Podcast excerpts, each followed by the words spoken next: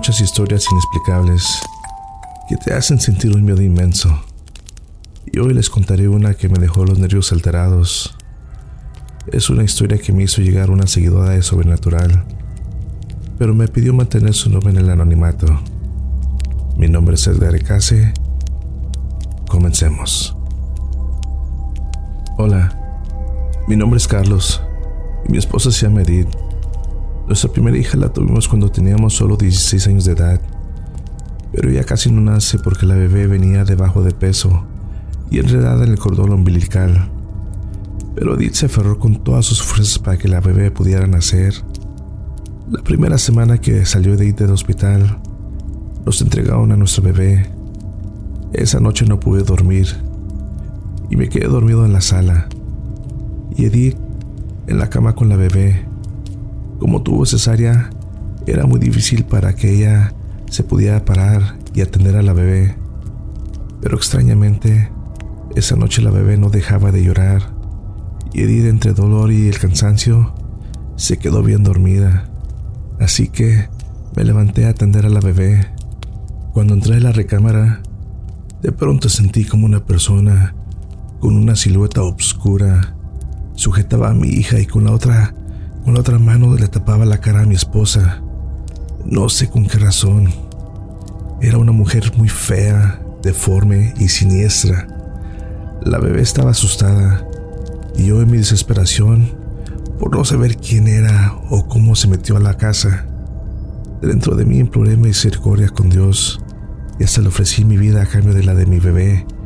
Y en ese momento esta cosa, que parecía una sombra, de repente la soltó y gracias a Dios la bebé cayó en la cama sin hacerse daño. Rápidamente corrí a tomar la bebé y corrí a donde estaba mi esposa, pues el terror era terrible, al igual que el miedo que sentía de esa cosa que se quería llevar a mi hija. Mi esposa de inmediato nos auxilió, pero ya no había nada, solo los perros aullando y un sonido como graznido de guajolotes que se perdía a lo lejos. Desde esa noche, mi bebé jamás logró dormir tranquila. De inmediato la fuimos a bautizar y gracias a Dios, una vez más terminó esto.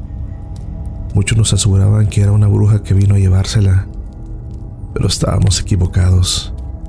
Esa bruja vino por otra cosa que desarrolló mi bebé.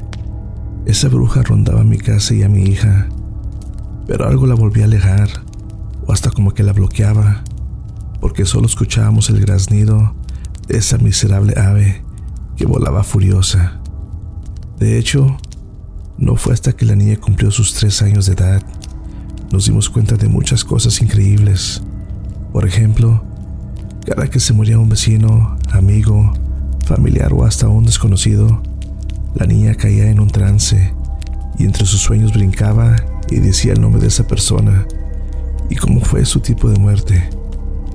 Ella había desarrollado un superdón de luz y tenía bastante energía, además de tener contacto con los muertos, y sin olvidar que al cumplir sus cinco años, su doña era más certero, preciso y aterrador. Había veces que me gritaba, papi, papi, ayudemos a ese pobre niño que va a morir atropellado, a esa señora que está siendo asesinada, al señor que murió de enfermedad, en pocas palabras, mi hija era como una persona mayor en un cuerpo de una niña. Ella prácticamente sufría por dentro de lo que le pasaba a las personas. Ella compartía su dolor y su pena. Extrañamente, el día 22 de junio del año 2007, había fallecido asesinado un primo, pero en otro estado, y nosotros no teníamos contacto o noticias de eso. Cierta noche, ya estábamos dormidos cuando de pronto se despierta mi niña gritando, Papi, papi, mira quién vino a visitarnos. O más bien, vino a despedirse y a recoger sus pasos. Ahí en el sillón está tu primo, Carlos, quien está llorando y con su camisa blanca llena de sangre, unos buraches y su sombrero. Lo raro es que una mujer negro lo está consolando y agarrando de la mano. Le dice que ya no hay tiempo, y ya es hora de partir. Papi, dice mi tío que por favor lo saquen de su ataúd. que está sufriendo y que tiene mucho frío. La verdad, me dice que nunca supo cómo perdió la vida. Él quiere despedirse de su madre y su padre.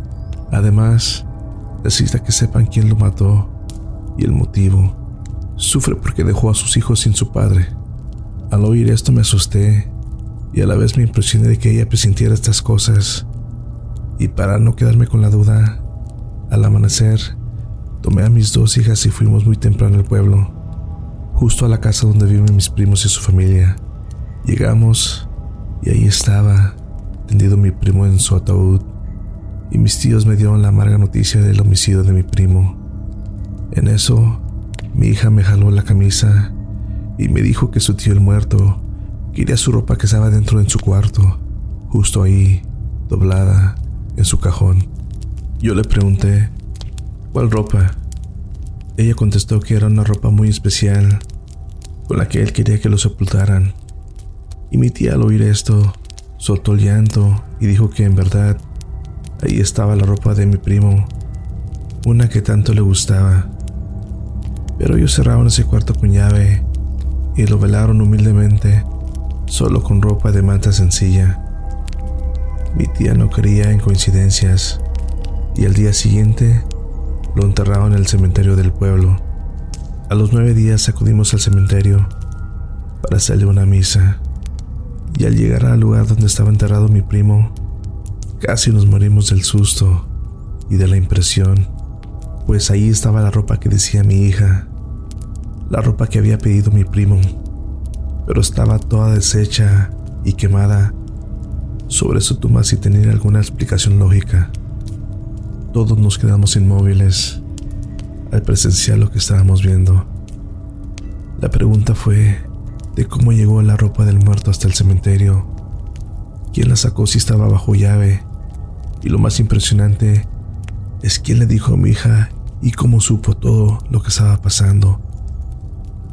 Ahí le pregunté si sabía qué pasaría con mi primo y mi hija muy segura solo me exclamó que él prometió regresar al año de su asesinato y nosotros sabríamos cuando él estaba presente, porque se abrirán las ventanas y cortinas blancas de su recámara con un fuerte viento y las sombras formarán la figura humana que él tenía.